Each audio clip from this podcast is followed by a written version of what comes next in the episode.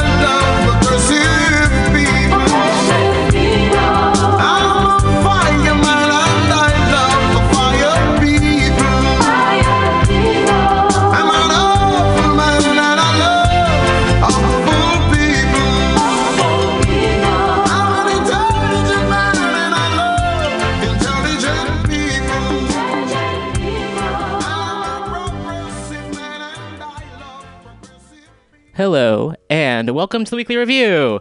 This is Roman. It's Friday, February twenty-fourth, twenty seventeen. We are live at Mutiny Radio here in the Mission District in San Francisco. Hope everyone has had a a good week, an okay week, a week where uh, some positive things happened, hopefully. There's definitely... yeah, oh, trigger warning, as I should say before every single show, as we should maybe say every morning as we get up, as we hear these sirens outside the studio. Trigger warning, we live in a police state. And actually, that looks like it was more of a fire, not a fire truck, but more of a fire uh, vehicle. So that was me jumping to conclusions. Yeah, trigger warning, this is a news program. So we'll be talking a bit about violence in the world and what we can do to stop it, perhaps. And it's uh, feeling a bit low, as I think a lot of folks are as well, just given what's happening in the political sphere, and also recognizing that a lot of things that have been happening now have been set in place for a while, whether it's talking about deportations or talking about violence against marginalized people or police brutality. These are things that didn't just start this past uh, January or this past November. Things have gotten worse, I would say. That seems to be like more and more things are being reported. And it's also important, I think, to recognize that a lot of this has been happening for a very long time. So just wanted to put that out there. There are some news stories, and a theme of the show has been, for the past few years, people in positions of authority making life difficult for the rest of us.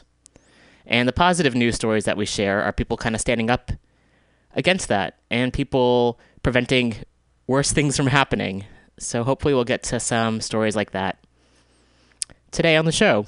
To be honest, I thought I'd be a little bit more awake. I've been up for a little bit, and I'm still feeling a little bit drowsy. I had some caffeine, and yeah, still feeling drowsy. So putting that out there, being honest. Opened up the show with a song by Peter Tosh, Lessons in My Life. Yep. We can learn a lot of lessons. That's my commentary on that. I attended an awesome workshop this past weekend, and I wanted to share some information about that. And it was sponsored by Poor Magazine, and folks can check out Poor Magazine online. You can also please support them with uh, financially, uh, with donations. And again, that's P O O R Magazine. So please look them up. They're an incredible resource. A lot of really incredible people. And this is, we talk about how do we change the system, and a lot of it is providing alternatives and being there for each other and not depending on the state. And they provided this really incredible workshop called uh, How Not to Call the Police uh, or Sheriffs or Use the Courts Ever workshop. And it was held at the Oakland Peace Center, and it was really incredible and learned quite a bit. And they also provided a, a handout, which I have, and I'm going to read from. So unfortunately, we've been, I shouldn't, I, well, a lot of us have been brought up with this mentality, oh, if something goes wrong, we'll call the police. And then the police show up, and they oftentimes make things worse. So, and I think a lot of folks would, if there are alternatives that we knew about, maybe people would, would, would try out these alternatives. And so this is one workshop and one way of finding other ways to not rely on police. And I think most of the listeners here are of the opinion that we're not really tr- trust, we don't really trust the state. And of the, the same time, we need to create the alternatives that we want to live in. Because I like the idea of, you know, burning things down, things that are really problematic, living without them. And then what are we going to have in its place? What can we do to help each other and support each other and make sure everyone is safe in the meantime? So I really I appreciated this workshop and all the folks who participated in it and uh, providing these alternatives. And a lot of it, it's, it's, it is hard work. It's not, I'm sure if a lot of us could just snap our fingers or flick a switch and make things uh, easy or make sure everyone was safe and protected, then a lot of us would do that. If we had a very quick way of changing everything, uh, we would do that. And unfortunately, it does require a lot of time and energy and work.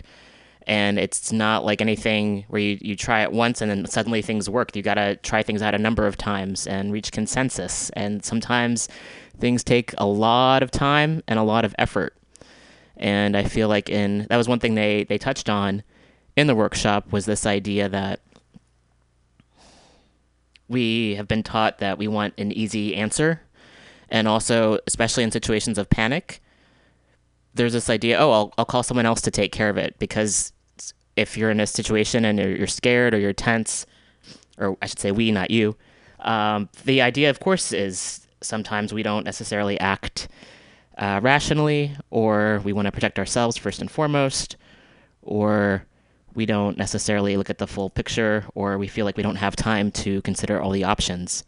And growing up in a country where we're brainwashed to bow down to the state, to let this idea of law enforcement handle everything, or to let government handle everything, ends up leaving us with, I think, fewer options, and it ends up punishing a lot of us and hurting a lot of us. And so the idea is to, of course, find ways to exist without that and to create alternatives. So I'm going to read from this Uh, handout. And again, thank you to Poor Magazine. I'd love to have some folks um, from this organization on the show sometime soon. So we'll put that in the in the works. So folks, I really do uh, appreciate when folks can speak for themselves, and I, I hope to provide a space for that.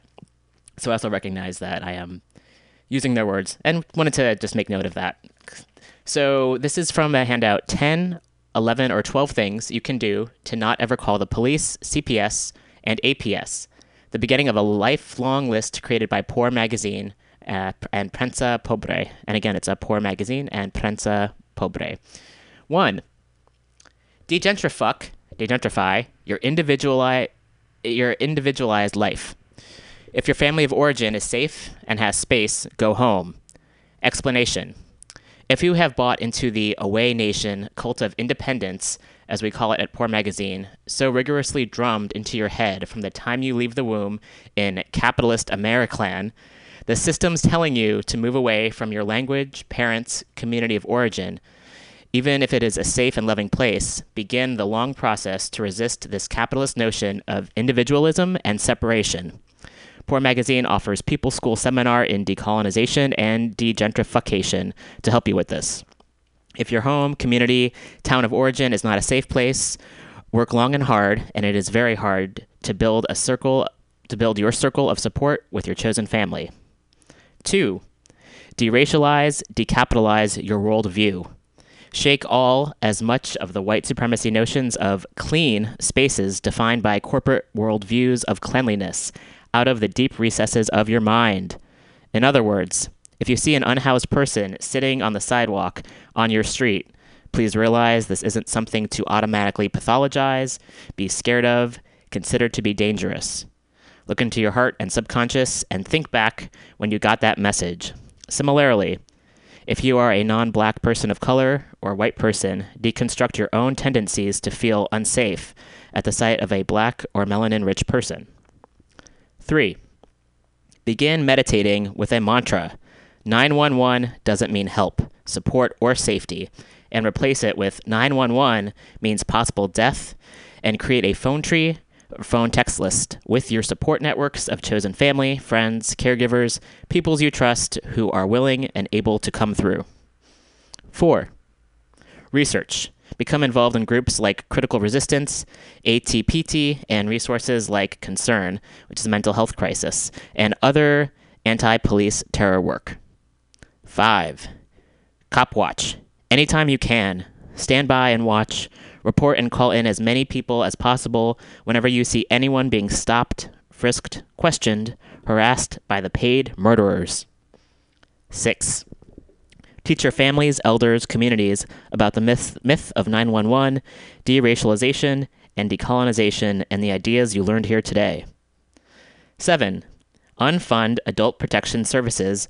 Stop calling A P S, except when elder abuse by eviction is happening. Take care of your elders and your community, even if it takes time. Capitalism and death and criminalization takes time. Eight, unfund child protect protection services. Stop calling C P S, because it attacks poor families of color, and educate yourself in the trans-substantive error of cross-cultural differences. Stop pathologizing poverty, houselessness, and cultural differences. If you are a teacher, educator, or counselor, work with restora- restoration models instead of separation models. nine. How not to call the cops ever. And I should also note that they spell cops K K K O P S in this handout. So read How Not to Call the Cops Ever and stay tuned to the upcoming release of Poverty Scholarship, a people's textbook, poor people-led theory, art, words, and tears across Mama Earth. ten. Support poor, indigenous, and P O C-led movements like Sogorea Te Land Trust, Community Ready Corps, Corps, uh, Homefulness, the Idris Stelly Foundation, and education and support models outside of nonprofit industrial complex models of safety. eleven.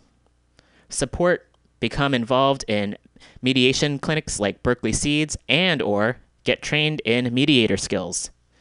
twelve. Learn about community reparations, African peoples and indigenous peoples' land reclamation, and reparation movements, and become an active re- reparator, land and hoarded resources redistributor. And more about this from movements like Homefulness. thirteen, and they have a list here of resources. One is the Black Disability Youth Coalition in Chicago, and one is Critical Resistance. One is the Anti-Anti-Police Terror Project. Next is Community Ready Corps, and that's C O R P S. And next is Poor Magazine, which you can check out at poor magazine dot org. And then they have uh, just different questions here listed on uh, just questions to think about from the workshop. So again, they're going to be offering this soon, and I'll also be providing that information when that happens again. And I'd really like some folks to come on the show, so I will do my best to make that happen so uh, folks can speak firsthand about the, the work they're doing. And I'm super appreciative. And again, it's super important that we find ways to live outside the system and not to rely on the system, which continues to harm us, a lot of us. And I'm sure a lot of folks have seen the footage uh, from a few days ago. There is an off-duty police officer in Anaheim, California, who ended up harassing and uh, physically assaulting a, a thirteen-year-old. And a couple of people got this on tape. And a few of this person's, the the, the child, this youth, uh, his friends were there. And so there's an off-duty officer who pulled out a gun. He ended up shooting. Thankfully, he didn't shoot anybody. Um, so the cops were called, of course. And then the cops ended up arresting two of the children. So that's the thing when we talk about police, and it's not just this, this one bad apple, it's the whole system. If the police were honestly there to help people, they would have come in, seen that this adult had been harming children, and he would have been taken care of. And instead, they end up arresting the victims. They end up arresting the children. And this happens sometimes also in domestic violence situations. This ha- this happens when folks are ha- having a mental health crisis and the police are called in and they don't know how to handle it, and or end up sometimes harming or killing people. So again, It's this is an ongoing thing. And of course, this is also, we're, we only hear about it because people were there to tape it, to document it. And this has been happening for a very long time. It's nothing new. So people ended up rioting, or maybe rioting isn't the correct wording I should use. I apologize. Uh, people were protesting and they went to the police officer's house. And that's one thing that uh, this, he did it outside his house. So his information was leaked, and also they knew where, where this happened. And people were blocking the streets. People tagged his house. People smashed his car. And that's, that's what happens when you attack a minor. So sending lots of love and solidarity to the folks in Anaheim. And how traumatizing is that as a child, as anyone, to be attacked by someone? And the in the video, we see that this kid is saying, please just let me go, let me go. And his comrades are there, and they're trying to, like, get him released from this this adult, and the adult's just hang this just like hanging on to this kid, like not letting go. Like, how disgusting is that? Ugh, really gross. So, ugh, just wanting to put that out there. And there seems to be a, a, every day there is this reports of this, and now there's also. Uh, there, there's talks of hiring more law enforcement, because we really need more law enforcement. We don't need more teachers or more artists or more doctors or nurses or scientists. No, gotta gotta hire more law enforcement, because people aren't already, you know, repressed enough. So that's disgusting and also very uh, frightening. There have been reports of a flight, a domestic flight from S F O to J F K. I think some of us have flown that way. Uh, and they were, there was, uh, on the other end, I believe there was a, before people were, I believe, I believe deboarding the plane, officers were asking to check people's I D because they were looking for someone who was undocumented. So they went through every single fucking person on the plane looking to check their information. And of course, people have the right to say, no, I, you don't have the right to do this. And that's a really scary thing because this cannot become normalized. It's not okay. I personally am far more afraid of white supremacists who are documented than anyone who's undocumented. I've never been threatened by anyone who's undocumented. And living in a world where people want to pass laws about which bathroom I can or cannot go to, uh, people who want to take away health insurance, people who want to invest in pipelines, I feel like that's a direct threat to me. And these seem to be a lot of uh, white folks who are documented. So they're the real terrors here. And when we also look about people who shoot up mosques and churches and, and theaters, these are all, you know, these are like white men. So if we're going to talk about terrorism in this in this country, we really need to focus on who's causing the terror and also who's sponsoring the terror, who's spinning lies and myths about uh, who we should be afraid of. The people in positions of power are the ones who are dangerous. So that's where I was go- where I was going to go with that. I found a site last night called Cop Blaster. Is it cop blaster dot com or cop blaster dot org? It's interesting. And they have lists of dangerous police officers, and there's a lot of them. So I wanted to put that resource out there. I hadn't seen that before. And just to recognize that uh, there's a lot of folks doing the work to hold law enforcement officers accountable. My question is, what do we what do we do about this? How do we fight back, especially given that so many police are militarized? They have tanks and guns and riot gear, and they come in with their, their masks and these weapons. And then, of course, we have to talk about Standing Rock. And these fucking hired people who go in and have arrested people and assaulted people. Also, these oil companies, the energy companies, can make a profit while destroying the earth. And again, we've talked before, uh, uh, Pam Towley, who came on, on the show last year, was mentioning that this idea with the, with the pipelines, it's not a matter of if the pipelines will leak, it's a matter of when. There has been numerous leaks from these pipelines that harm the earth, harm the water supply. It's greed and it's disgusting. And then on top of that, there's the, the cost of harming humans who refuse to let this happen and people who want to protect their land, people who have been here, indigenous folks and people who have been here for centuries wanting to protect their land. And again, we see it. We see people wanting to make profit and not caring about the consequences of the earth and of humanity. And they go in and they hire people, they hire militant forces to go in to make sure that they can make that money. And it's disgusting. So I'm wondering what, what are the solutions? How do we fight back against militarized forces when, when we don't necessarily have the same resources? And, uh, I don't know, at, at times in my life I've identified as a pacifist, and right now, and I think for a while now, it, it doesn't seem like it's in an ideal world, in an ideal situation. If people listened, that would be great. And I, I don't think, if these folks don't have, there's that great saying by Stokely Carmichael, nonviolence only works when your enemy has a conscience. And we're, right now we're seeing people are not listening to reason, they're attacking unarmed people. So how do we how do we fight back? How do we move beyond that?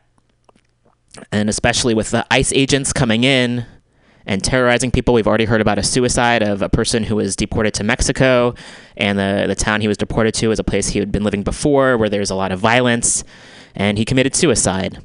We heard about a woman who was in a hospital being treated for a brain tumor, and she was removed from that hospital because she was undocumented. Who is this helping? Is the thing. And a lot of us know this isn't fucking helping anyone. It's making things worse and it's harming people. So how do we stop it? How do we come together and resist? And how do we stop it? That's the question. I'm going to take a bit of a music break. We have a caller, uh, Melissa Gutierrez, calling in around twelve thirty. And we'll be hopefully talking about some good ways to, to fight back. Thank you, everyone, for listening, and we'll be back in about five minutes or so. And here's a song that came into my mind this morning uh, by Lou Reed, uh, Busload of Faith.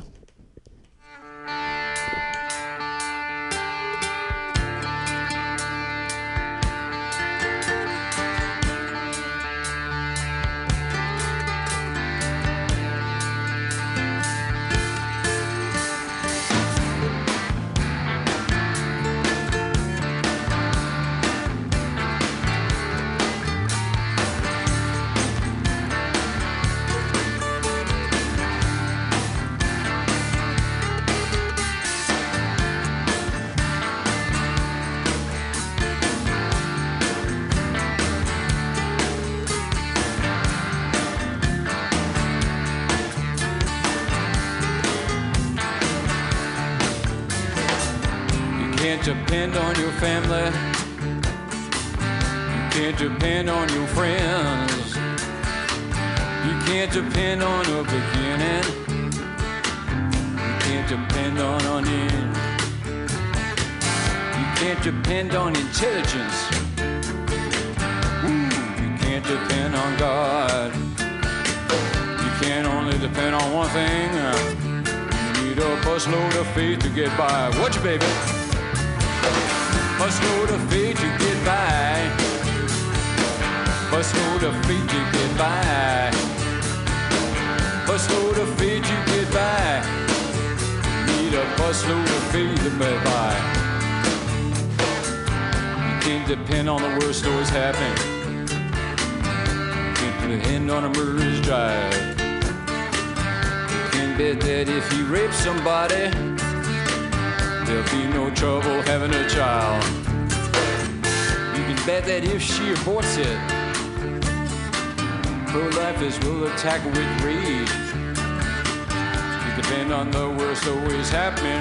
Need a busload of faith to get by. Yeah! Busload of faith to get by. Busload of faith to get by. Busload of faith to get by, baby. Busload of faith to get by.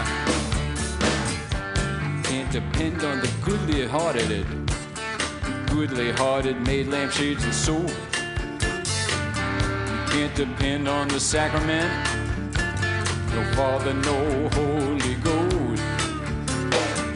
You can't depend on any churches unless there's real estate that you want to buy.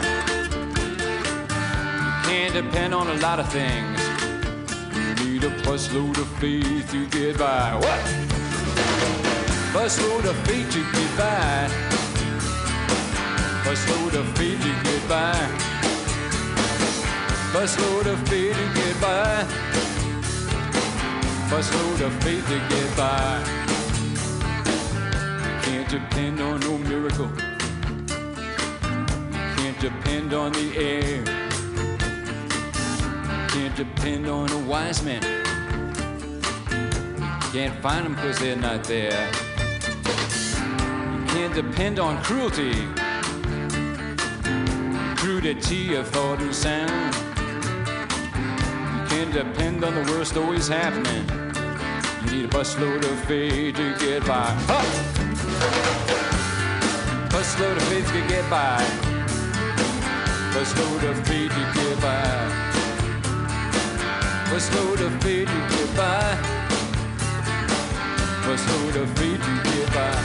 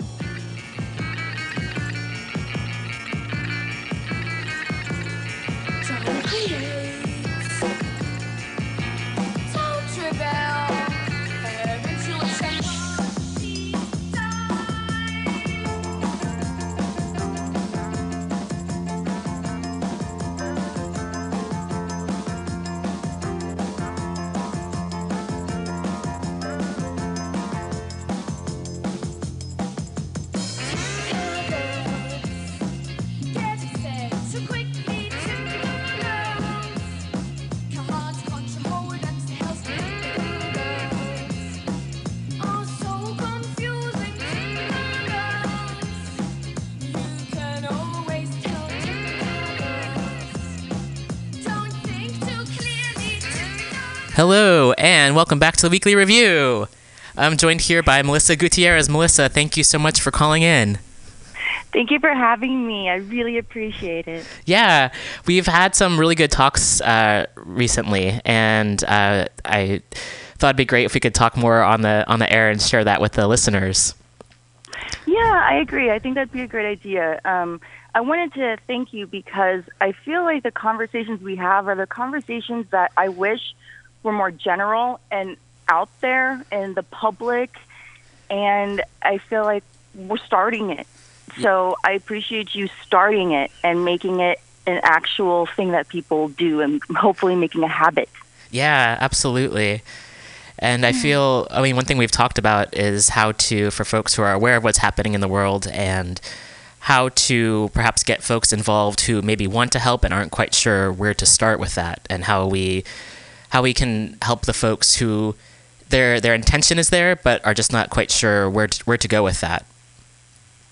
Okay. Um, yeah. I mean, everybody who's ever been active has started there. Yeah. Everybody has started exactly there, like just wondering, well, what can I do? Um, it's extremely simple. Um, it looks like it's complex because it's on T V, it's far away, and it's a bunch of people who are already shown up, but it's so simple. Um, all you do is, um, and it's simple now with social media especially. It's not like back in the day when I was starting. Um, yeah, and if you'd like to talk about that people, too, go for it. Okay. Yeah. So um, with like recent ones, like it's so easy now to just um, Google something, look it up on Facebook, um, search different groups affiliated with a cause you're interested in, and they usually always post somebody, some contact information. And when I say simple, I mean it's really just people-to-people contact. Like when you talk to people at the gas station, when you call your cousin, it's just so simple. They're regular people. You just um, message them. Call them. They're probably going to be busy, may not get back to you, especially if they're struggling for um, um, for um, basically staff. So everybody's usually wearing ten different hats at least. Yeah. So um, be persistent. And then um, one thing you can also do if you're not getting in contact with people, just show up. Um, it's really so simple because people who have a common goal and they're Um, understaffed, and there's a lot of constant change and ongoing conversation. They love it if you just show up and say, "Hey, can I help somehow?" Yeah, and they'll yeah. be like, "Yes, absolutely, yes, yes, yes." So yeah, just simply like contact a person, email, whatever you have to contact them, and um, show up. Yeah, and that's exactly how you learn. You just show up because I'll tell you, there aren't many books out there.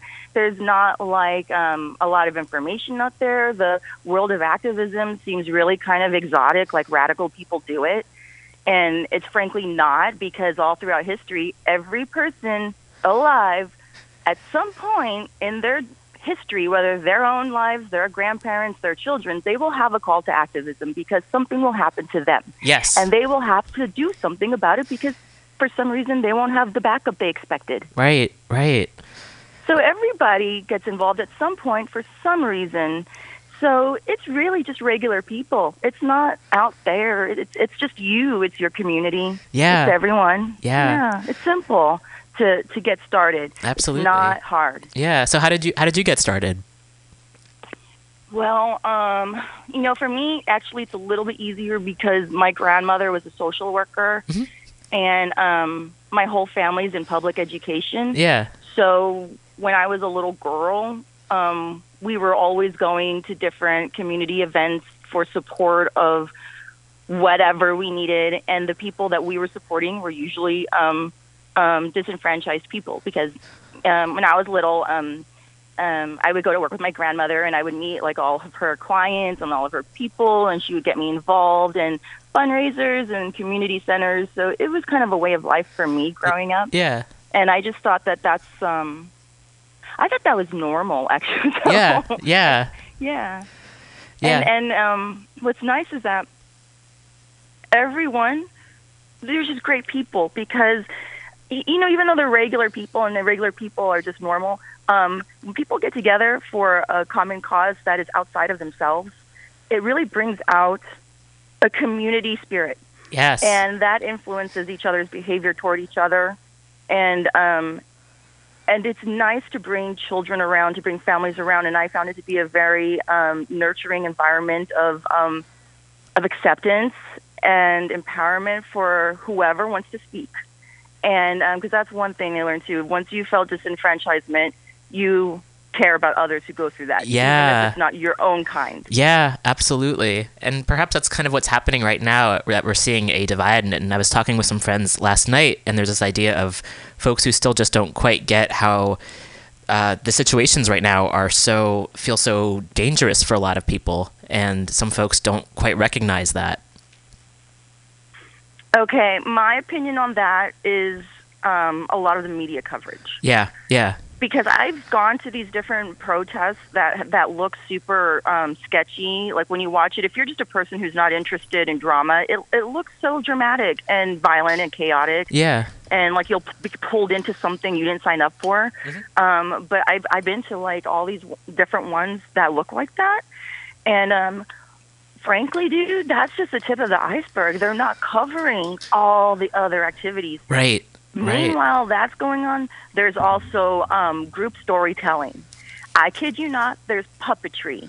There are families having picnics, doing little workshops for children's education, yeah. like about fairness. Yeah. There's um, lots of families, lots of young people, and they're doing artwork. They're doing like they're they're doing craft work. Um, a lot of people bring their religious backgrounds to the things, to the protests. They bring their cultural backgrounds, and they make symbols for themselves, symbols that keep the spirit going, for um, resistance, for um, basically not backing down when, when you're cornered, because you get so tired, but you know what the alternative is, and the alternative is not rest. The alternative is, is occupation. Mm-hmm. So you can't fool yourself into thinking it'd be so easy just to stop, and you have to keep going. So people make artwork. Yeah. There's a lot going on, and there's, I mean, if you have old people and, and babies there, you know there's like a world going on that's so outside of the chaos.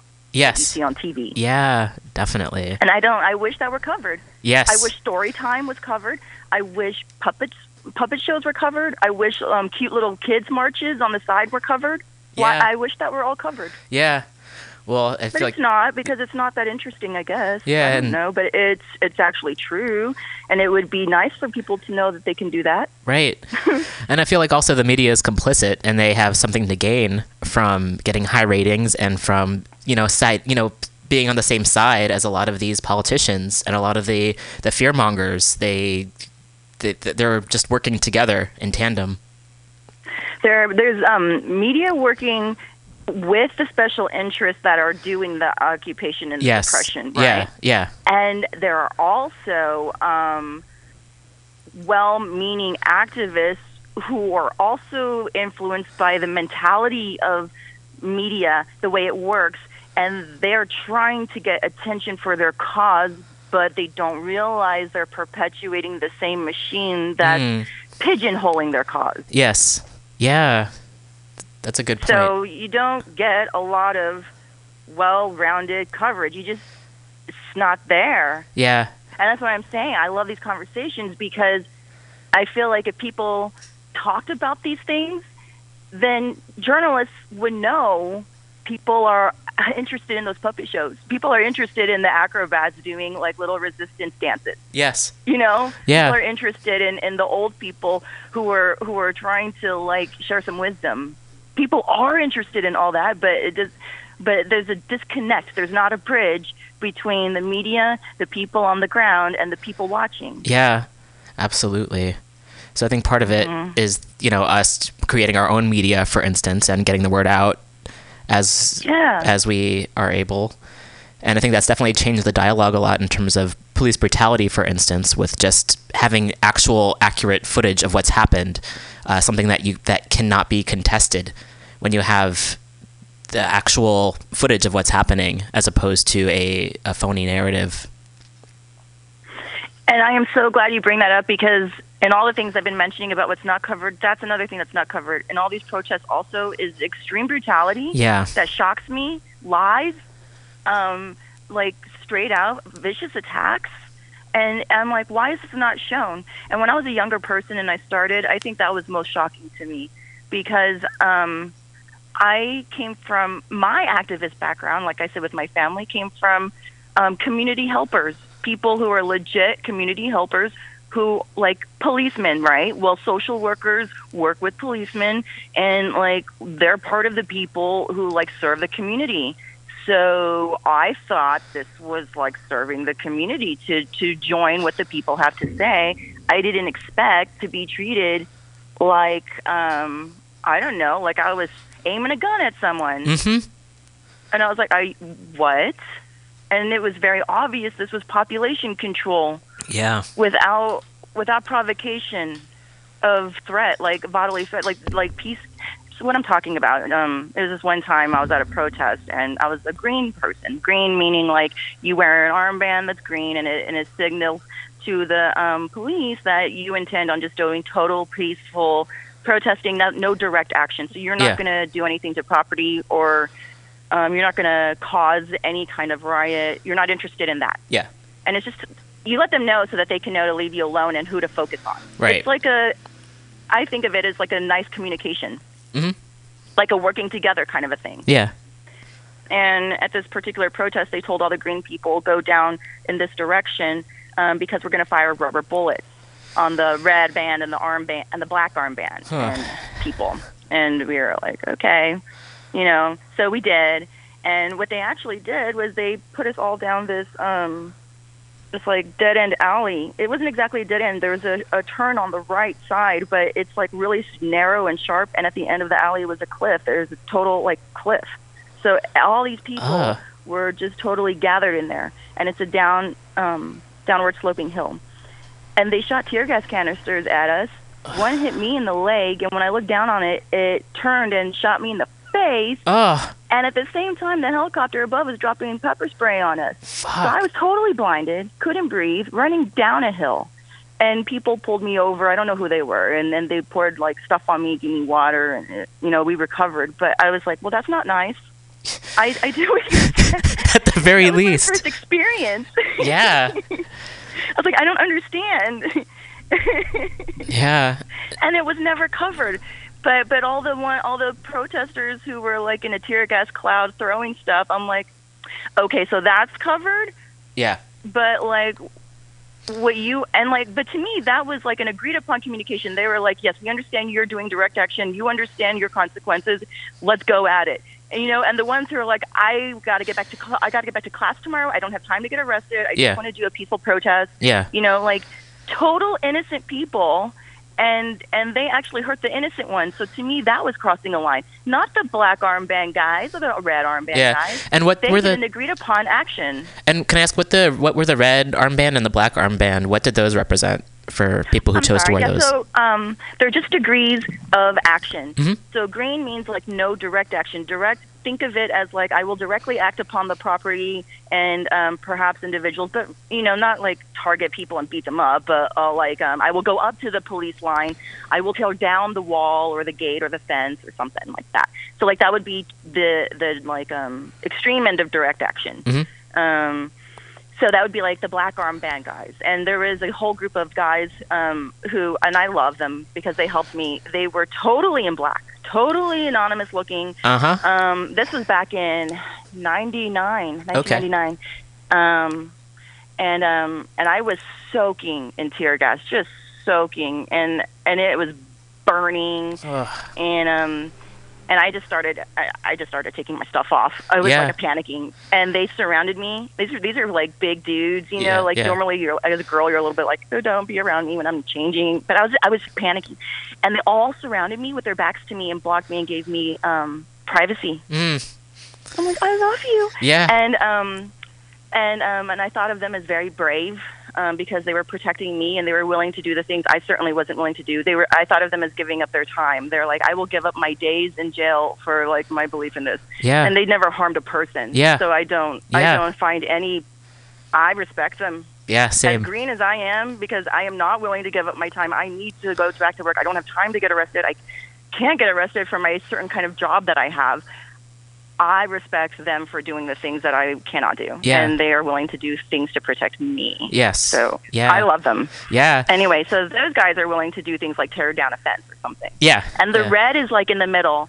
Um, They're more like, I will be present around you when you're shooting us, but I'm not going to go tear down the property. I see. Yeah, so it's like middle. Okay. Right on. And what um, was this and what was this action for in particular? This was the um so long Free Trade Area of the Americas, mm-hmm. and um this is to protest that the F T A A, and um and I think it was in ninety-nine, and um it might have been a year later, in in Quebec, Canada. Oh wow, okay. Interesting. Yeah. Huh.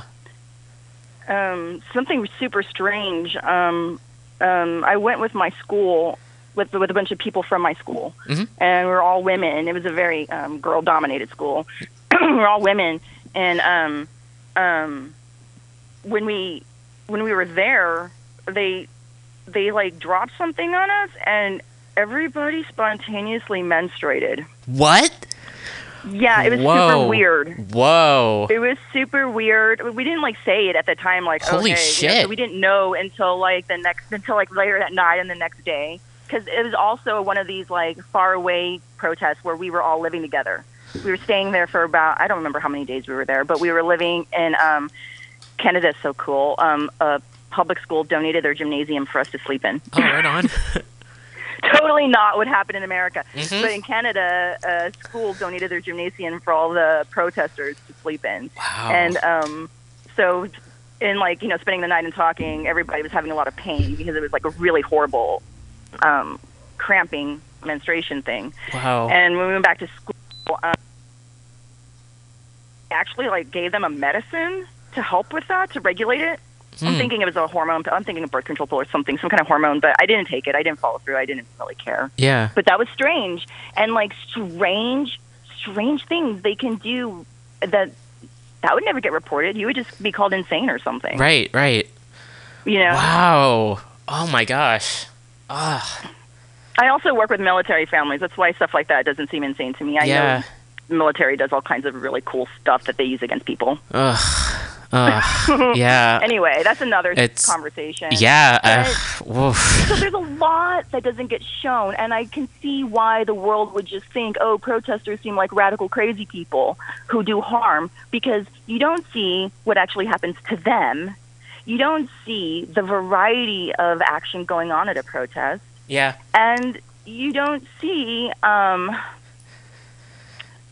I feel like you, you don't see anything yeah. from one little viewpoint. Right. I feel like it, it, really? they don't focus on the camaraderie either. Like, I've had some, I've been right. in some protests and some actions where it just, I feel so loved and, like, just so, like, a part of something larger than myself.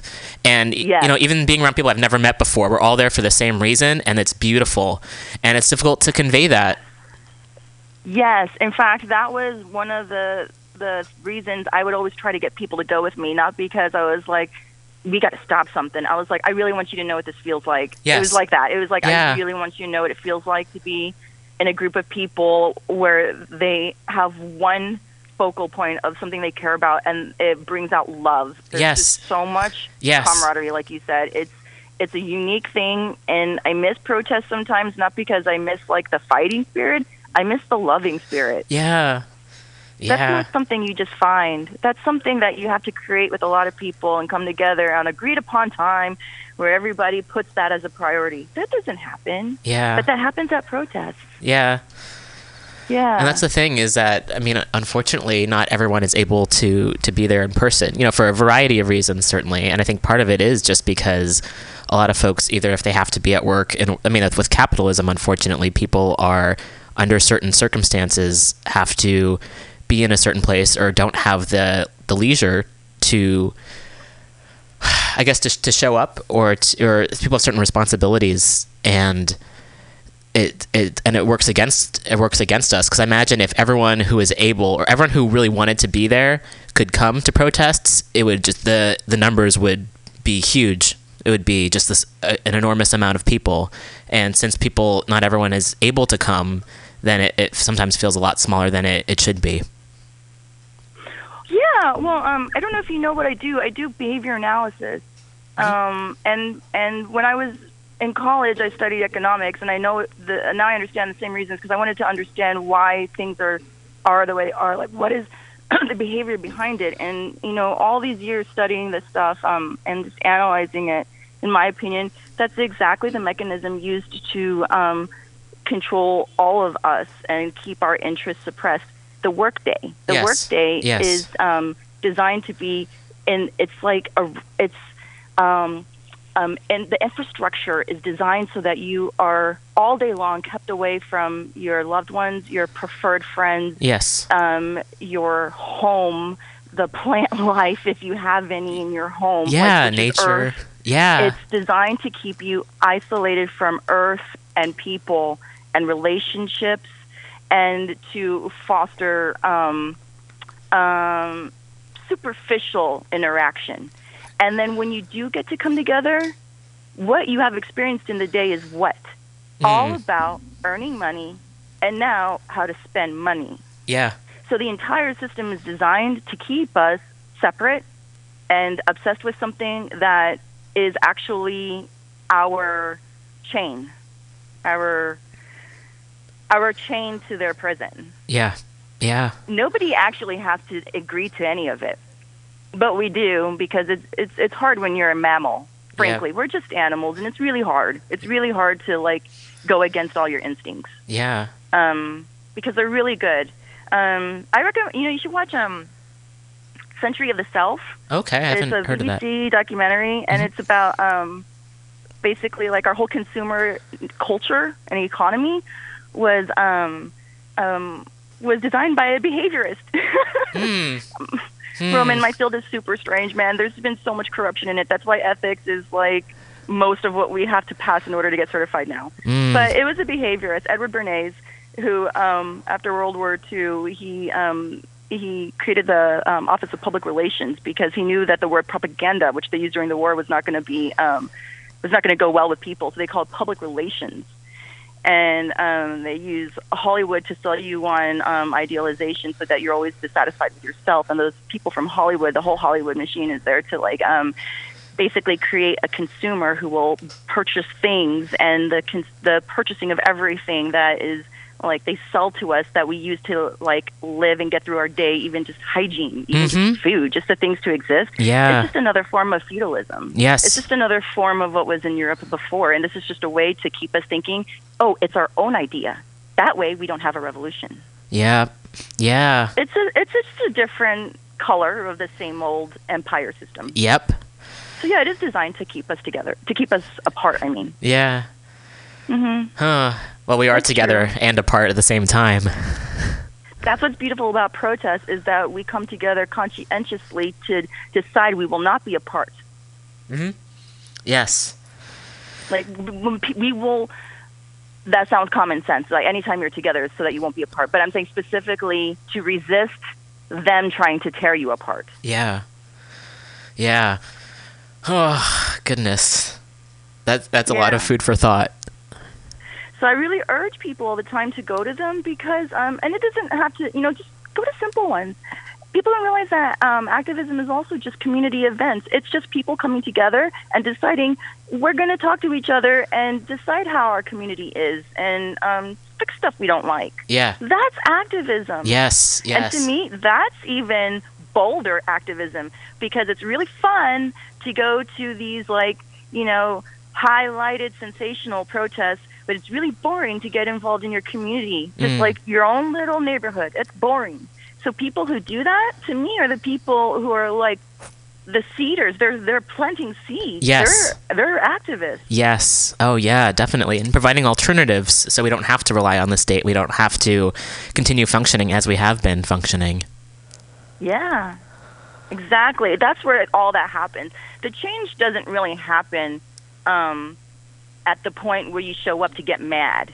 The change happens in little conversations all year long with the people you share space with, and following through on those conversations.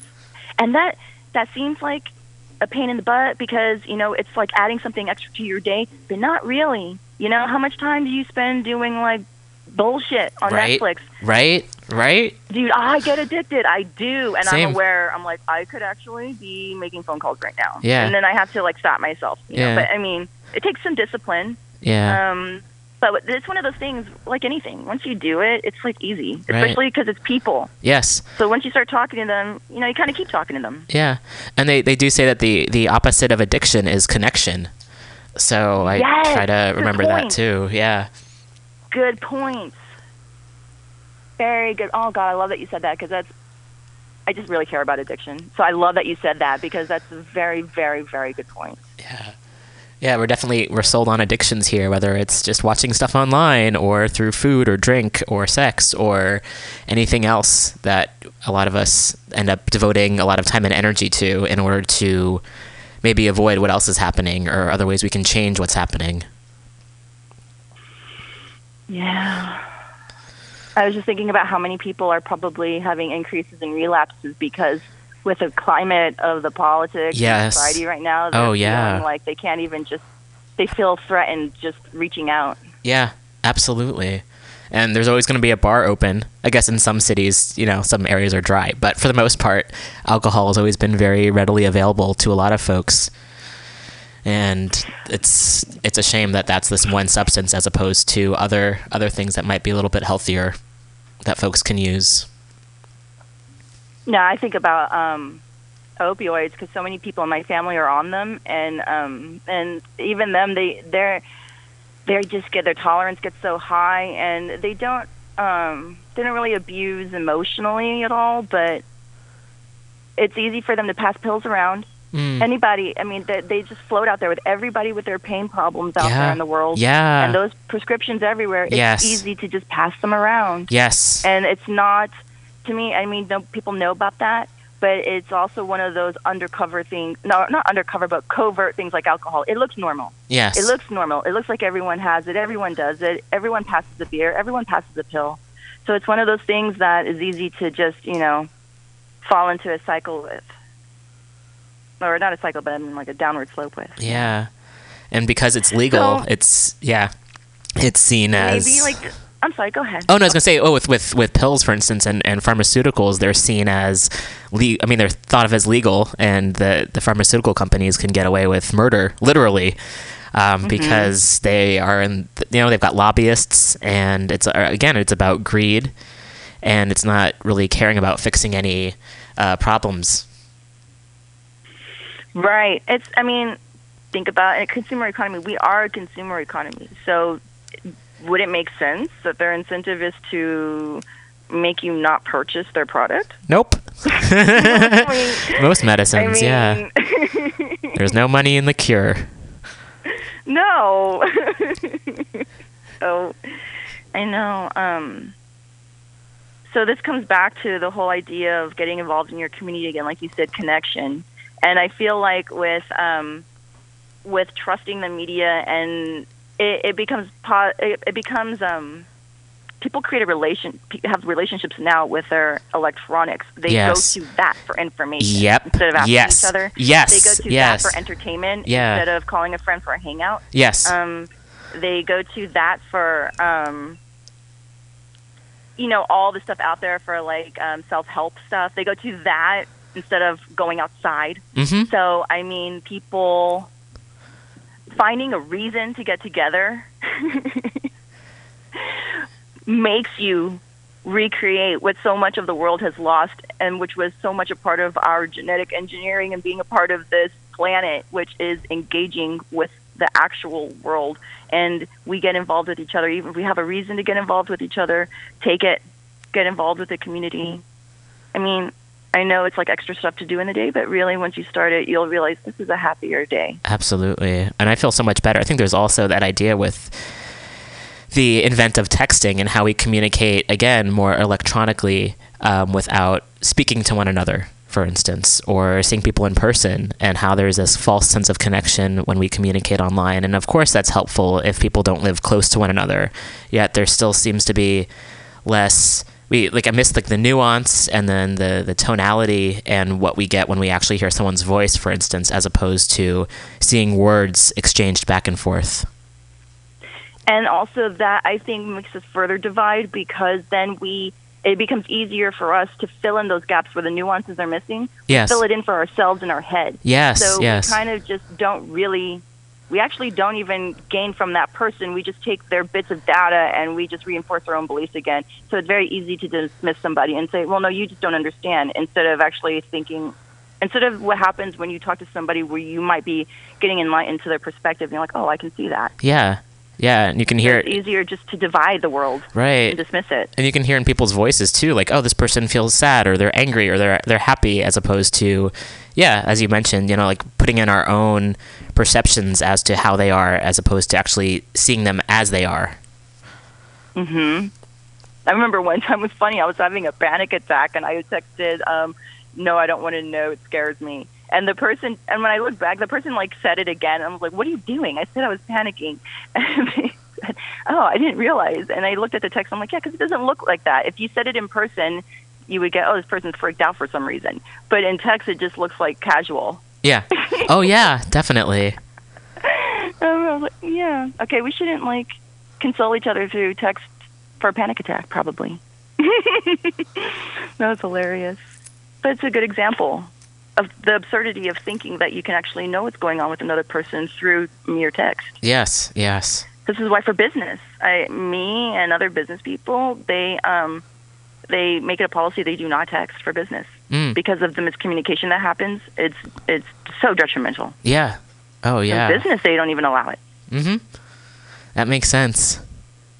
So why would we allow it for the most precious relationships we have? Yep. That is a good question. If people who love money wouldn't allow it, why would we allow it if we love each other? Yeah. Mm. Mm-hmm. Mm-hmm. That is some food for thought. Again, yeah. Lots to think about. As I, I appreciate being able to to speak with folks and having, yeah, having an ongoing dialogue too, as opposed to writing something and then having to wait for someone's response and so on and so forth. And I feel like people also, I, they're just not interested in reading things that are lengthy. Mm. They just want sensational tidbits. Yes. So if they can hear, multisensory, if they can hear, yeah. It's much more engaging and they feel like they're a part of it. Yeah. I love these conversations. I just love what you do. I really oh. do. I'm so, I just love that you have public conversations where you invite people to join. Oh. And you have important That's... conversations that are lacking in our communities. Oh, well, thank you for that. I appreciate that. And that's what it's what the one of the goals here is, certainly, to provide a, a space for that, because I feel like it's definitely it's missing. And yeah. I appreciate appreciate your input and your experience and learning so much. I always feel like every week I'm here, I learn so much speaking with people, and being able to educate one another is so crucial to our ongoing evolution. And yes. and trying to find solutions and, and commonalities, because I feel like there's a lot of questions, and then when we try to answer the questions, we we come up with more questions too. And so just speaking about it and hearing honestly what people have been through too is also just, uh, I, I end up feeling a lot closer to, to people. So, and recognizing the universality of our experiences. You know, this what you're saying reminds me of something um, that I wanted to bring up about to get involved. Yeah. Just literally contact or show up or both. But what you're saying reminded me also that I wanted to point out what to do once you get there. Yeah, yeah. So we talked about just showing up, right, and saying, can I help you? Yeah. Um, yes, that's that's it, but, um, but a little bit more. So what you were saying reminded me... Um, There's a there's a bit of a proactivity that should happen on your part. Seek out um, the different circles. Mm. Talk to the different people, because whoever you just show up and talk to may be just one side of what's yes. going on. Yeah. And normally at any protest, there's going to be many views. Yes. And that's why we're there, to to encourage many views. Yes. Yeah. So talk to many circles and find where you fit in. Also seek out, um, um, I would say, like, when you get involved in, like, um, community support kind of activism, like Standing Rock is going on right now, or the different um, oil pipelines protests going on around the country right now. Yeah. Seek out elders. Yes. When you show up, seek out elders right away.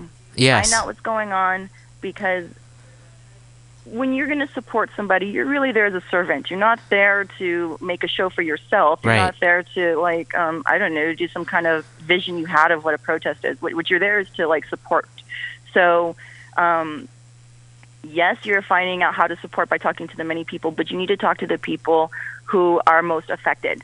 Yeah. And who is most, you can find that out quickly by going to the elders, too, and find out what's important to them, because you're really their guest. Yeah, that's a great point. Yeah, so act like a guest. Yes, act yes. like a guest. There's yeah. nothing, there's nothing too humble for you. Right. Um, work in the bathroom, work in the kitchen, wherever it's needed. And when people are going to tell you they need help or it's needed, it's probably going to be a lot of work. Yeah. So just do it happily, because realize if that wasn't done, nothing could get done. Absolutely. So what you're doing is you're you're the spine. You know, you're doing backbone work. So be proud of that work. Yeah. You know, it's okay. It's it's, it's good. Yes, it's it's what it's the foundation work. Yeah, and so it's necessary. So show up and do the foundation work, if that's what they want. But seek out elders, seek out all the different circles, and so basically go with a consulting heart. Yeah. Go with the heart that you're going to consult and you're going to serve. Yeah. If you're going to support community activism. Yeah.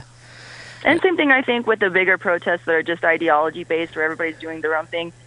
We were talking about all the variety going on. Well, those are all the different circles. Go and explore all the different circles. Yeah. Um, if you if you isolate yourself, um, you can end up um, accidentally acting like an occupier. Mm, yes. Because if you don't get everybody's input and you kind of just go off your, your own ideas or instincts, your own impulses, you may not know you're carrying ideas with you that are informed by false media. Yeah. You, you may not know that. Right. And you also don't know necessarily the culture you're walking in on. So yes. if you think about being a traveler, you already know you're probably going to do things that might be offensive. So yep. you want to be extra yes. cautious yes. to like fit in where you are. Yes. Yeah, absolutely. That's a traveler ethic.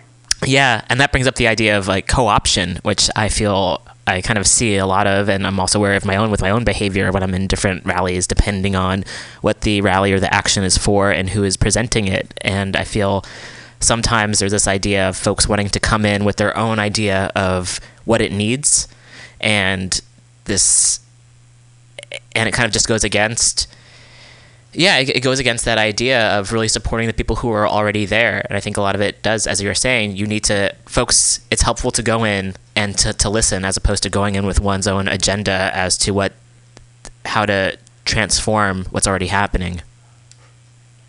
Yes. Especially um, for like first timers. I'm sorry, go ahead. Oh, I'm sorry. It's just especially for like for first timers or people who are new to the whole. I mean, I guess it's for everyone though, really. Go ahead. Um. No, I forgot. Sorry. Oh, I'm sorry. Uh. No, that's okay. That's okay. Yeah. Um.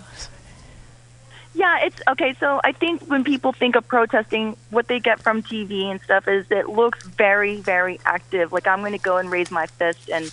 and yell, right? Mm-hmm. But what we said, that's just a small part of what's going on. So when you inf- find your circles and talk to different people and seek out the people most affected and hear their voices and find out how you can serve, it's actually a lot less glorious and a lot more just hard work. It's yeah. a lot more just simply serving someone. If you've ever had like a sick relative and you show up at their house and cook them dinner because you're supporting them, it's kind of like that. You're helping. You're you're nursing a community of people who are very busy and are fighting for something that's hurting them. Yes. So they usually don't need you to say anything. Right. They're the ones who are saying something. They really don't need you yes. to say anything, but yeah. they really could use your help in the kitchen. Yeah. Yeah. Definitely. Definitely. Because huh. it's their time to be heard. Yeah. Yeah. Yeah. So kind of think of it like you're a helper. You're not like a glory fighter. You're not a knight. You're not. You know? Yep. Yeah. It's like your friend broke her leg and like she literally can't handle like her whole household and her kids, and you got to go babysit or something because you're just supporting her efforts right now. Mm-hmm. It's simple. It's help. Yeah. Yeah. And you got to go with the helping spirit, not like um a lot of people I think go because They're, they got some adrenaline in them and it looks like fun and they want to go they want to go like fight the bad guy. Yes. Well, yeah. You know, I mean, a lot of fighting the bad guy is fighting like with humility and love and camaraderie. Well, those are very peaceful things. Yes. Yeah. That's a lot of love, you know? Yeah, definitely. And it's providing alternatives, so the bad guys end up being totally pointless or like ceasing to exist if if they're unable to, if no one, I'm trying to think of the best way to, to phrase this. I think of like with the idea of police officers. And if no one calls the police officers, eventually, if no one wants to fund police officers or folks who work for the state in order to oppress people, then if we provide alternatives, then eventually that position ideally would cease to exist. Right. So, um, yes, some energy is putting is put into going up and, like, saying no to their faces, right? Yeah. But a lot of energy should be put into community development, which is conversations, coming up with strategies for how we can sustain each other. Right, right. Yeah. How can we give each other power to our voices when normally we don't, because we just let some foreign guy who's, like, somebody we don't know, who's in a special special building somewhere is deciding our lives for us, and if we don't agree, he's going to kill us and jail us yeah. and take us. You know, I mean, really, our energy could be spent developing ourselves. So yes, yes. So a lot of action is companionship, conversation, and developing these alternative strategies. And that's what you do when you show up at a protest a lot of, too. Yeah. That's like That's like ninety-nine point nine percent of it. That's how small the the um, the radical looking stuff is. Yeah. Huh. Wow. Wow. I will say there's different kinds depending on terrain. Mm-hmm. So, like, um, if you go to like an urban protest, um, like in a downtown area, um, it's hard to have, like, all that artwork, sideshow, conversation, conference stuff, because they want to keep you moving. So people can't set up along the city. Yeah. So they keep you moving along. So that forms it into a, pro- a march format. Yeah. Um. So then um, that may be different. But even in that, where I've been to, there is a lot going on, because when they're moving, they're not moving the entire time. Yeah. When they're moving... They're actually moving a very little bit. Oh, my goodness. Mm-hmm. You've spent all day and you've gone like two blocks. Yep, yep. You better have the right weather gear, I'm telling you, because a sunny day in Manhattan looks warm, but it may be sixteen degrees. Yeah. So I'm just saying, like, I, yeah, I got hypothermia at a protest one time. That was terrible. Um, so, so when you're in these terrains, there's still a lot of stopping. There's like forty-five minutes here, two hours here, and in that time... they have a lot going on, and that's when a lot of stuff is going on. So it doesn't look like we have acrobats or something, like I may have made it sound. It doesn't look so artsy like that, like the one in Quebec was. Mm-hmm. You know, this one, this one, for example, was um, um, the World Economic Forum in Manhattan one year. And um, so everybody's stopping and doing all of their stuff at that time. Now, it's not craft work, but it's different conversation work. There's different factions of people doing different ideas. They're have they're or, they are still organizing and communicating, even if they're waiting around. So there's stuff going on, and very little of it is like confrontation with the police. Mm-hmm. Very little. That's just so so little of it. Right, right. Um, yeah, I was thinking one of my favorite parts of protests is food.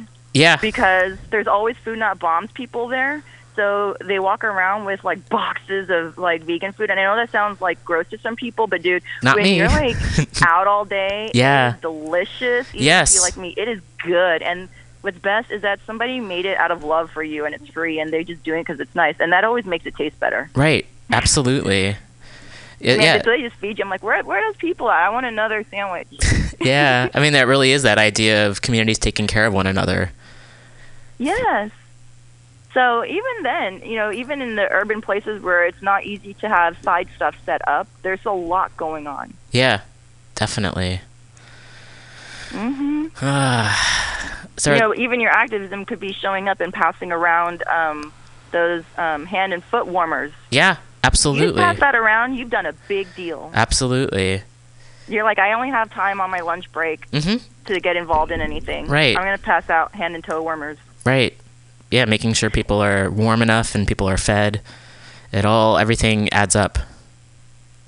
And the thing with hypothermia, too, is that it's one of those things where if you're just, like, stubborn, like like I was so stubborn, you're just like, I'm cold, but whatever.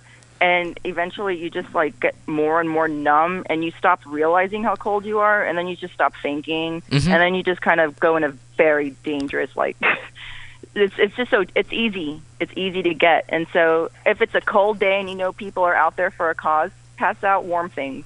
Yeah. And you've done a big job. Yeah. Even in Quebec, the people who, like, lived there, that was an urban setting. Um, it was downtown Quebec. And um, and um, what the people who lived in those, like, lofts and condos were doing is they were letting the protesters use their bathrooms. Mm. Mm-hmm. Those people were our heroes. Yeah. Oh, yeah. They bathrooms, and they let us use them. And we could, like, clean off the tear gas. You know, we could, like, wash up a little bit. And I was like, I love you right now so much. And I'll never forget that. I'll never forget that apartment, the layout of it, um, the, the two guys who were there. I'll never forget it because of how grateful I was. That was, like, so many years ago. That was just a bathroom use. But yeah. I'll never forget it. Oh, yeah. Absolutely. Because of what it did for me. Yeah. I'll never forget those guys. Yeah. And all they did was let us use their bathroom. Mm-hmm. They'll never, I don't know if they know what that did for someone who's caked in chemicals that are burning you when you follow directions. Right. And there's nowhere for you to go to right. get clean or go to the bathroom. Right, right. Yeah. I love those guys. I'm getting emotional. No, emotional is great. We're human beings. We're supposed to be emotional. It's society okay. that tells us we shouldn't be. That's so nice. I love that. Thank I mean, you. I feel if humans were allowed, and I guess we are allowed, so it's I guess what we allow ourselves to be, certainly this idea of to express our emotions instead of stuffing them down or turning to substances or whatever, X, Y, Z, to run away from how we're feeling, things would be a lot different. I think it's because we've run away from our emotions, whether it's anger or fear or sadness, that things are the way they are. I agree. Then, you know, in that spirit, I'd like to say that really hurt my feelings. And I'd like people to know that there are protesters out there who are, like, really, really nice people who just, like, wanted to go communicate something, and and and they get hurt, and they don't deserve it. And protests are not a bunch of mean people who don't respect anybody.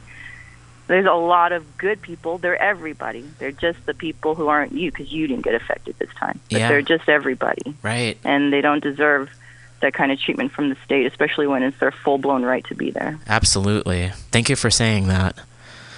Yeah. Yeah, I think people don't quite understand the hurt that people go through, or just live with it on a daily basis. I mean, living, you know, through colonization and living under white supremacy, and it's a day just just to exist on a daily basis causes so much harm, and there's not. Yes, it does.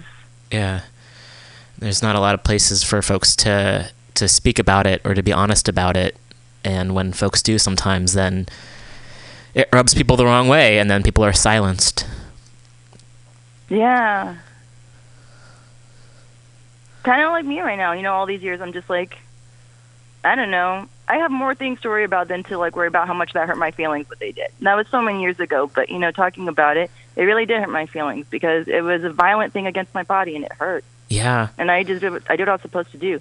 And I never thought of myself as somebody who's, like, the enemy of the state. I thought of myself as a communicator to the state because, like I said, I grew up with a social working grandma, public school teachers, yeah, um, cop neighbors. Like, I mean, in San Antonio, you know, it's a really Mexican town. It's mostly Mexican. We're Mexican. Like, it's cops are cooler here than, like, other cities I've lived in. Mm-hmm. So I didn't come with, I didn't present myself with this idea that I'm here to fight you. Yeah. I presented myself with the idea, like, well, this is how people, this this is my understanding of how the community is supposed to talk to um, the officials. Like, when, when other avenues haven't worked, like, you, you're allowed this avenue. So mm-hmm. I thought, okay, well, this is how we go talk to each other. And I know, I know some people are going to do it in more intense ways, but, like, this is what I'm doing. And you know I am because I put my green armband on. Yeah, yeah. You know, so, so that really did hurt my feelings, and I don't, I don't appreciate it. Yeah. And I didn't deserve that. Yeah. You know? It hurts my feelings and, too. Hearing about it, I'm fucking livid. Oh, thank you. It, it feels nice that you're livid a little bit. It makes me feel like someone's protecting me a little bit. I mean, ugh, it's yeah, that hurt. Um, it's disgusting. On the other hand, since then I've been to so many protests that when I smell tear gas, I actually get a little happy. because it's been associated with like great times for me. Wow. Wow. For real, it's associated with um, being with, it's the best times, being with such great people and um, such good-hearted people. And I'm like, where are y'all from? I feel like when I walk around in the world, I don't feel like they're all there, and I feel like they just come out of the woodwork. Yeah. And they're just there. Yeah. So when I smell tear gas, I'm like, aw. It's probably not the uh, the inspiration that the the police were, were thinking about, but sure enough, yeah, you know, right? we, we make it what it what it means for us. Huh. I like that though. It's like we, we turn into we turn these situations into our own our own experiences, and our we have our own relations to what happens to us. Yeah.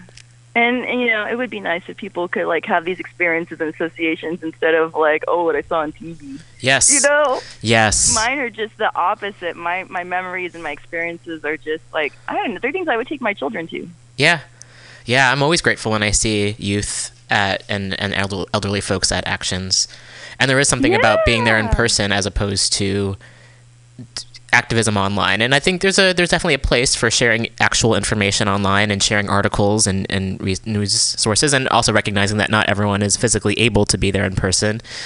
And when I've just the, the difference for me personally has been when, for instance, uh, being in D C like pre-inauguration and trying to ugh grossness and you know shut it shutting it wanting to shut it down, and everyone who was there gathered in the streets, the feeling, the energy of being there versus the energy of being alone in my room sharing an article feels a lot different.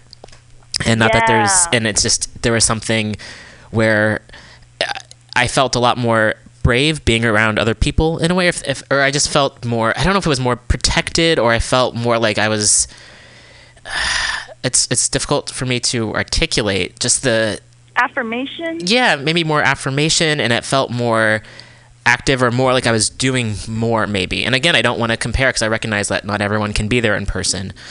Um, so I don't want to discount uh, actions that folks take when they're not there in person. I'm just thinking about from my own personal experience how best to convey that, because there's a lot of different ways that people can participate. Right. I think I think you got to look at like the quality and what is quality for you. Mm-hmm. Like um um I don't work as much as other people, right? So for me, quality involvement, for me, would be going somewhere because I can. Um, when I was working all the time and the earthquakes in Nepal happened and I have a lot of friends over there, mm-hmm. um, I can't go over there. I mean, first of all, like the airport wouldn't even accept you. So um, um, I gave them money. Yeah. And my U S dollar for their Nepali rupee meant a lot. And... And we have these, like, stronger, solidified relationships, and, like, we're always going to be connected now because of, like, what I was able to do for their family. Not only their family, but their village. Yeah. So, I mean, um, I wasn't there one iota. That happened. I was able – I literally, like, did that action in probably a two-minute time span, mm. like, logging into Western Union and filling it out. Yeah. Two minutes of action was, like, a lifetime of meaning. Yeah. So, um – if, say, um, you know, my mother can't go places because she's got all these physical disabilities. Mm-hmm. But if she can share information on her Facebook page, yeah. she's done something. Yeah, absolutely. How many people do I share information with? They're like, I didn't know that. Exactly. Lot, I'm like, but I don't get it. Why don't you know? Because, like, I, I just I'm connected to a lot of different things that have stuff I'm interested in. Yes, yes. And they're like, no, we just don't know. So, really, it is not out there. It's not out there. So yeah. just sharing on Facebook is something. Yeah. If you feel like you can do more and that's not enough, then that's probably true. Mm-hmm. Then do something else. And it doesn't have to be physical. Right, It right. can be, maybe I make a daily phone call yes. to a politician, yeah. and that takes one minute. Yeah. But it's so much. Yeah. It means so much. So look for, like, yeah, the quality of, and you know, I think each person knows the quality of what they do, what they contribute. Mm-hmm. But you can find it. It's, it doesn't have to be big, big, Um, ex- exerting things. You don't have to go somewhere either. Yes. You can or you don't have to. Yeah. In fact, they don't want you if you're a liability. Yeah. So, like, when my knee wasn't well, because I hurt my knee and I couldn't walk for, like, that well for a couple years, mm-hmm. you know, me going to something that, like, um, is in a tough terrain, that's a lot of work, they don't want me. Mm-hmm. They could use, like, um, donations. Yeah. They could use my phone calls to politicians. Yes. But they yes. don't want somebody that they have to, like, divert their focus away from their efforts for and, like, help me with my knee. Yeah, yeah. um, I'm just saying, um, they would. But it's just an example. Right, right. Yeah, thank yeah. you for bringing that up. Because I think there's also ableism plays a part, too. Uh, it's just something that's also not, not spoken about too often. I mean, in certain circles, perhaps it is, but as far as the activism goes and just in the world in general, there's so many ways that folks are discriminated against and discounted. So I appreciate that this was uh, brought up in terms of how folks can participate. Yeah, I agree. I agree. When when I was kind of like, um, like I was disabled and then semi-disabled and then my mom... and just like having that kind of life, it turns out like the world isn't really set up for you at all. Yeah. Like not even bathrooms. Yes, yes. Oh, not even bathrooms. Yeah. So um, the world is not set up for you, and you have to become, you have to, you have to like now focus and be creative and find ways that you can be involved in an environment that's not set up for you. Yeah. And and unfortunately, it it, it is left on us to find those ways, and it can be disheartening if you don't have connection with other people in similar boats. Mm-hmm. You know, people who also know about living with pain and how to get around and how to be a member of your community, yeah. even if like you can't go places. Yeah, yeah. It's, it's, it's so nice with the online world now. You know, it was rough. It wasn't easy protesting before there was like the online world. I didn't even get my first email account till I don't know. Shoot. Almost done with college, I think. Oh, okay. I don't yeah. think so. Yeah. But so, yeah, um, it's easier now for people to stay in contact with the community, and they'll find they can do a lot. You can do a lot. Even if you don't have a computer, mm-hmm. you can still do a lot with your phone. Yeah. Yeah. Not even a smartphone. Yeah. People don't realize there's still power in calling folks. Mm-hmm. For sure. Cool. Yeah. Well, thank you so much for for speaking. Uh, it's uh, I always feel so much better after we talk. Uh, always, always, I do always. Too.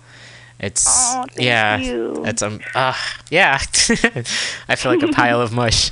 Um. But just yeah. It's. Thank you so much, Roman. I love I love talking to you. It's oh. always nice. I'm so glad we've known each other for so long. Yeah. Same and here. I love what you do with your radio show, and thank you for having me. Oh, thank you for sharing what you've shared and for continuing to do the work that you do. Well, thank you. Yeah. yeah. Is there um, is there anything uh, further that you'd like to share? I just want to leave people with the final thought that um, um, getting involved in action is extremely simple, and it's really fun, and there's a lot of love and community and, and great stuff. It's it's so little of it. It's what on the media, and and um, it it makes a happy life. It really is easy, and I encourage people to make it a part of their their living, their experiences, and just daily life. Just be a part of people. Be a part of be a part of your community. I just really encourage it. Awesome, thank you so much. Thanks. Uh, You're welcome. Yeah. Well, let's uh, let's chat soon, and uh, thanks so much for calling. Okay, will do. All right, have a good day. Take care. You too. Bye. Bye-bye. All right, big thank you to Melissa Gutierrez for calling in. Ah, lots of great information and ideas. Ah, mm, the day is better already. So thank you again, Melissa, for calling in. We'll take a bit of a music break, and then we'll get back to a few more news stories. Thank you.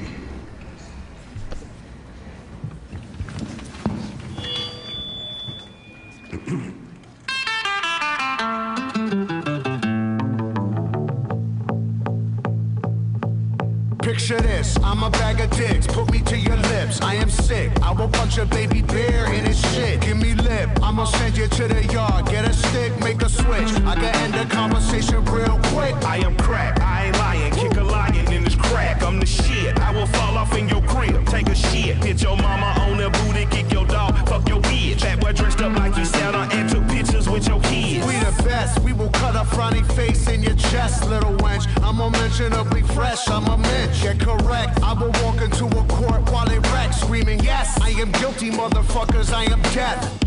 Hey, you wanna hear a good joke? Nobody speak, nobody get choked.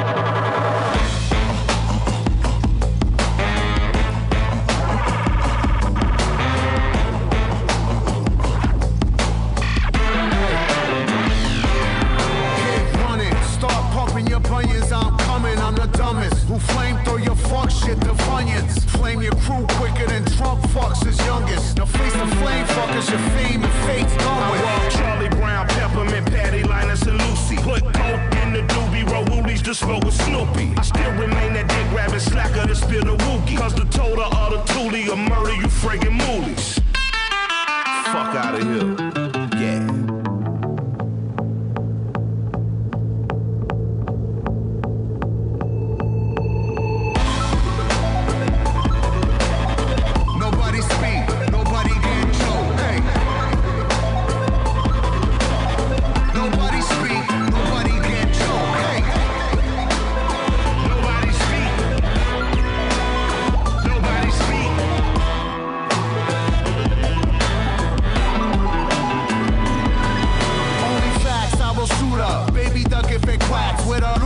Top billing, come cops and billing it. Shots is blocked, shipped out and bought, and y'all feeling it. L P killing it, killer Mike killing shit. What more can I say? We top billing it, valiant without villain it. Viciously found victory. Burnt towns and villages, burning, looting and pillaging. Murderers try to hurt us, we curse them and all their children. I just want the bread and bologna bundles to tuck away. I don't work for free, I am barely giving a fuck away. So tell Big and Johnny and Mommy to get the fuck away. Hey, yo, here's a gun, son, now run, get it the gut away. Live to shoot another day.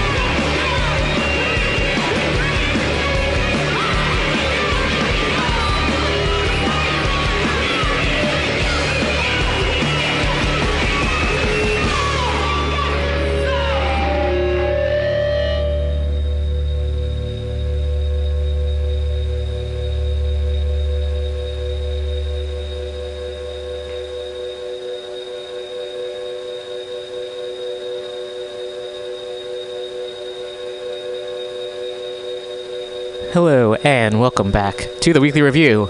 We're listening to the very end of the song called Interference Fits by the band called Perfect Pussy. And before that, we heard D J Shadow featuring Run the Jewels with Nobody Speak. This is Roman. We're here at Mutiny Radio here in the Mission District. Coming up at two p.m. will be Global Val with Women's Magazine, followed by the Common Thread Collective. Also here at Mutiny Radio, there's the Comedy Festival coming up next weekend. Uh, it'll be March weekend? Week! March first through the fifth here at Mutiny Radio. You can check out all of the featured acts who will be here at Mutiny Radio dot f m, so please do check that out. And you can also listen live online at Mutiny Radio dot f m. Lots of new shows here at the station as well, so giving a, a brief plug for the station. Come by. Also, as some of you folks know, this is a... We're looking for donations here at Mutiny Radio and for the Weekly Review. I'm happy to do this show because that's my heart. Uh, it means a lot to me to be able to provide a space for folks to speak their truth and share information. And, of course, we don't have any real corporate sponsors here. Not that I would even necessarily accept them. I guess it depends on the corporation, but most likely no.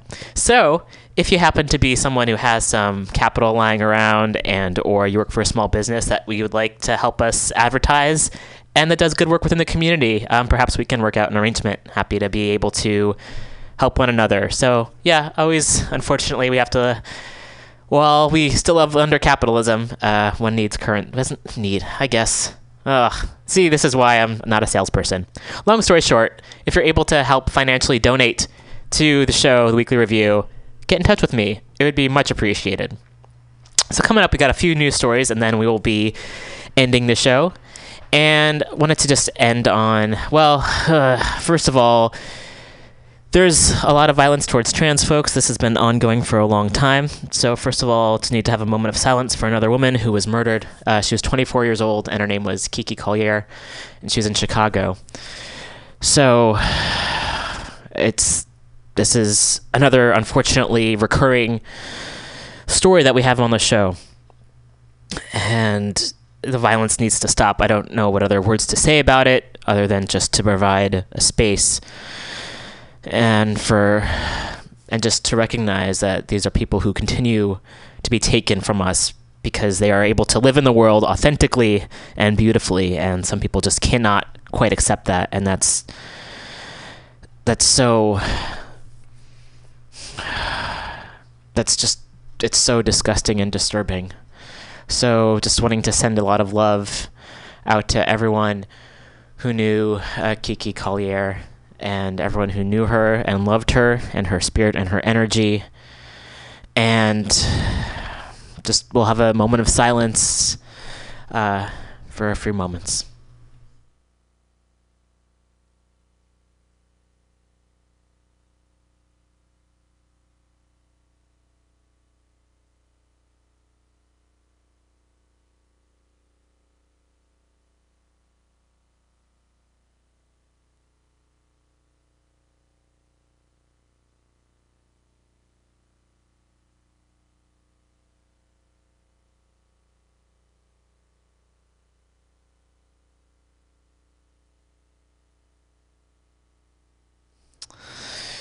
I look forward to a day when this no longer happens.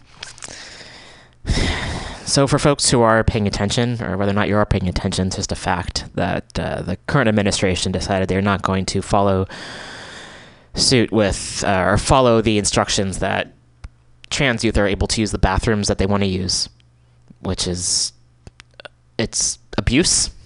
There's no other word for it. It's abuse and it's disgusting. And also, when we look at the I don't even want to quote any of the people in power because they just speak untruths and they, it's their language is problematic and really hurtful, and they're the ones causing the harm. So I want to say that I'm grateful for all the folks who are standing up, all the trans activists out there who are creating actions and rallies. There was one here in San Francisco yesterday at five p.m. outside City Hall. Gwen Park, Danny Castro, and many other folks were the ones who helped organize that, and wanting to pay tribute to the folks who do that and all the hard work that it takes. So wanting to say thank you for that. and getting the word out. And there were hundreds of people there, and that was really incredible. And they really focused it on uh, trans youth of color and provided them a place to speak and to share their stories with everyone. And I was very grateful for that. And a trans flag was raised over City Hall. Not the big, not way on top, but there was one. They have a couple flags. I saw them. There was someone who was removing the American flag. They didn't, they didn't burn it. They did remove it, though. And they put up a trans flag, which was great. And uh, it was great to see so many people come through. There was the media. Mm. And there were just a lot of folks there. And grateful again for the organizers for setting it up and for putting in the work and the energy. It's really difficult to advocate for oneself.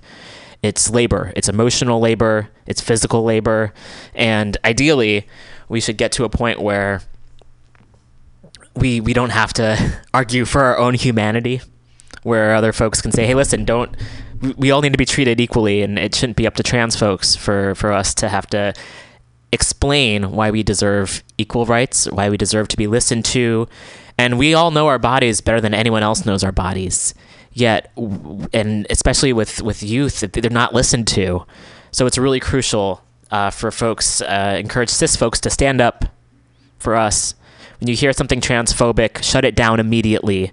Do some educating so we don't have to. So that's that's my little speech for for the moment. And again, thank you to everyone, and recognizing the elders and everyone who has been around. So we're able to do this. So I'm able to even exist and do this show. It's I don't take it for granted at all. So really wanting to put that out there and just extend my gratitude for everyone who is creating the spaces and really protecting and looking out for the youth. And hopefully folks who do work in schools will, will realize that and recognize that the youth, they know themselves better than any of us do. So thank you for that. It's it's it's ongoing. It really is ongoing. So there's another story here, and I feel like there was something else along the, the trans uh, angle. Not an angle. Sometimes language falls short when we talk about things that are really important to us, and there's so much to say, and uh, sometimes I come up short. There, are, there's something else, and perhaps I will get to it in the next ten minutes or so. It'll, it'll spark, it'll spark up. In the meantime, oh yes, it's it's unrelated. I'll get to it. So the next two stories are going to be Uh, about positive things happening. And again, on this show, on a news program, the positive things quite often are people responding to the negative things in a good way. So how do we shut down what's harmful in the world? And uh, this article comes from the Santa Fe Reporter. So I've got, I know some friends in Santa Fe, and that's one positive thing about social media, is that we end up staying in contact with folks from different places in the world, in the country, and just hearing about what's happening in other cities with the hope that it'll inspire other cities to do the same. So I've heard that Miami has given up its sanctuary status. Don't know if that's completely accurate, but heard that. That's fucking shitty and terrible, boo. However, Santa Fe has not, and they've strengthened it. So, again, this comes from the Santa Fe Reporter. If you go to s f reporter dot com, uh, sanctuary strengthened. And this article came out on February twenty-second and was written by Stephen Say. I'm sorry if I'm mispronouncing that name. Uh, City Council unanimously approves resolution protecting undocumented immigrants. And the article goes, words matter. The word sanctuary isn't found in Santa Fe's policy, but a resolution unanimously adopted on Wednesday affirms and strengthens the city's approach to the treatment of immigrants. Seven city councilors plus uh, Mayor Javier Gonzalez voted for the resolution, which includes provisions to expand language, access services, and prohibit Santa Fe from enrolling in E-Verify, a federal program that cross-checks employee information with the Department of Homeland Security databases. Uh, Councilor Peter Ives was absent on a trip to Washington, D C The new policy also reaffirms Santa Fe's commitment to being a welcoming community for immigrants and refugees. You guys all have the power to change our lives, said Nelson Lopez, an immigrant addressing counselors before the resolution passed. Tomorrow we become stronger as a community. It reaffirms my belief that Santa Fe is family, said Mayor Gonzalez, like many others in the room, with tears in his eyes. We look out for one another. The room erupted in cheers, with each vote in favor of the resolution. Si se puede, chanted a group of elated supporters in the back of the room as they jumped in a huddle. There's a really lovely photo here uh, featured on, in the article. Wednesday evening's vote comes the day after President forty-five unveiled a plan to ramp up deportations, which vastly expands the definition of quote-unquote criminal alien, oh, fuck him, and encourages local police officers to help federal deportation authorities. President Obama, whose administration deported more than two million undocumented immigrants, focused on violent offenders. By approving the sanctuary resolution, the city council capped off a month-long, a month, months-long saga tinged with political bickering.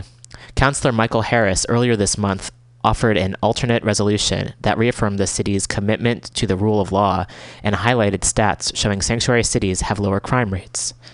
Harris introduced his proposal after criticizing Somos un Pueblo Unido, the immigrant advocacy organization, for flooding a town hall in his district, an action he described as hijacking. But the dueling resolutions seemed to merge this weekend. S F R spotted Harris working on the proposal with uh, Mestis and Villarreal at a coffee shop. Harris's suggestions were folded into the resolution Wednesday night through an amendment unanimously approved by the body.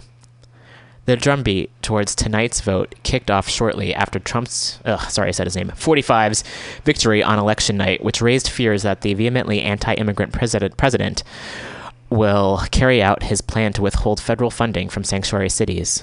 Mayor Gonzalez became something of a national figure, appearing on cable news networks defending Santa Fe's immigration policies during final months of President Obama's administration. The vote followed an emotional public comment session, which have become routine for every committee meeting on this resolution.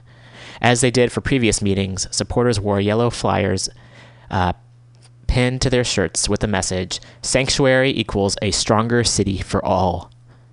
Lawyers, religious leaders, educators, advocates, public officials, business owners, and immigrants all spoke in favor of the resolution. Locals filled the council chambers to capacity, spilling out into the hallway. "I invite you to visit our schools and let the children know this town embraces them," said Miguel Acosta, a family and community engagement specialist at Santa Fe Public Schools. "This is my kind of town."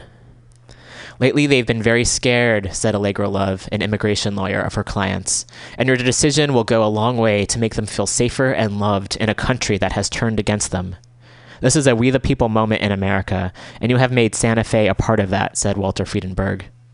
Former Santa Fe Mayor David Koss also showed up to support the resolution, as he has done during previous public comment sessions, choking up during his address to the council. "I was just going to leave it to the younger generation and go fishing," Koss told S F R. "But times are too serious. We need to resist, and I've been greatly encouraged by who is participating." Ah, there are good news stories. Thank goodness. So there's a couple, oh, a couple other things I wanted to get to. Um, one is there have been continuing to be uh, bomb threats at a lot of J C Cs, Jewish community centers across the country, and also there is a cemetery, a Jewish cemetery um, outside of Saint Louis, which was attacked, and a Muslim group has fundraised enough money to to fix it, to fix all the damage that was done. So really wanted to comment on that and to say that it is people kind of coming together, even though what's happening is disastrous and frightening and scary and terrible, that there are folks coming together to help one another. Uh, another um, brief uh, note is that uh, C P S, the Chicago Public Schools, um, have told principals not to allow immigration officials into schools without a warrant. So that's something else about folks standing up for each other, and we need to have much more of that. Uh, in regard to the whole transgender, uh, the, with Title nine updates in regards to what can happen with schools, uh, the transgender, the National Center for Transgender Equality had a video uh, that they posted on February twenty-second. That was Wednesday. That has more information on it, and they answer some questions. So folks are looking to hear more information about how that might affect schools and what people can do. You can check out this video from the National Center for Transgender Equality. We've posted it on the Weekly Review webpage. If you go to facebook dot com slash weekly rev, and it's about a half hour long video. There's also footage. Um, Unicorn Riot has provided footage from the eviction of the Standing Rock camp. So for folks to, ugh, to, to see that as well. And again, there was a, a sign that was posted outside the camp that says truth with an arrow pointing towards the protesters and fear with an arrow pointing towards the military forces who were there to remove them. So wanting to, to share that as well.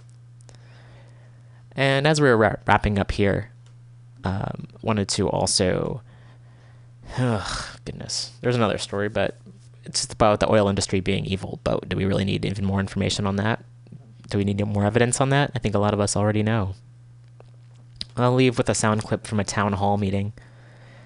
And I appreciate folks who, who stand up and yell at uh, a lot of these really oppressive people in power. I think that's great, and we all have the power and the energy to do that.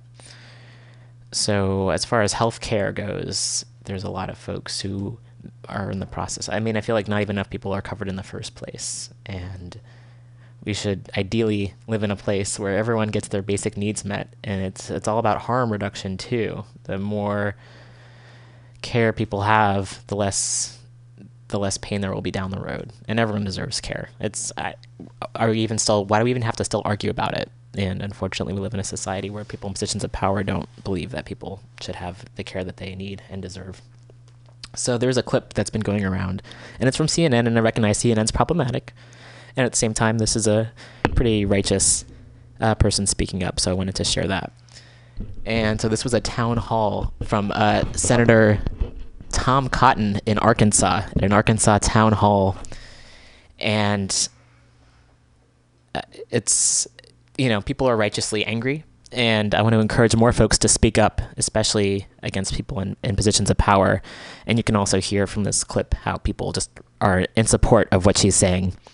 So I'll play this clip, and then I'll end with another song. Thanks, everyone, for listening. Thank you again to Melissa Gutierrez for calling in and sharing all of your information and ideas and history with us. Really appreciate it. Stay tuned. Coming up next will be Women's Magazine with Global Val. And again, we are the Weekly Review at Mutiny Radio. If you'd like to support us, find our page, uh, send me a message. And hope everyone has a wonderful week. Take care of each other. Resist. Continue fighting the system and creating other ways of being. And we will be back here next Friday. Take care, everybody. My husband with dementia, Alzheimer's, plus multiple, multiple other things. And you want to stand there with him at home. Expect us to be calm, cool, and collective. Wow, what kind of insurance do you have?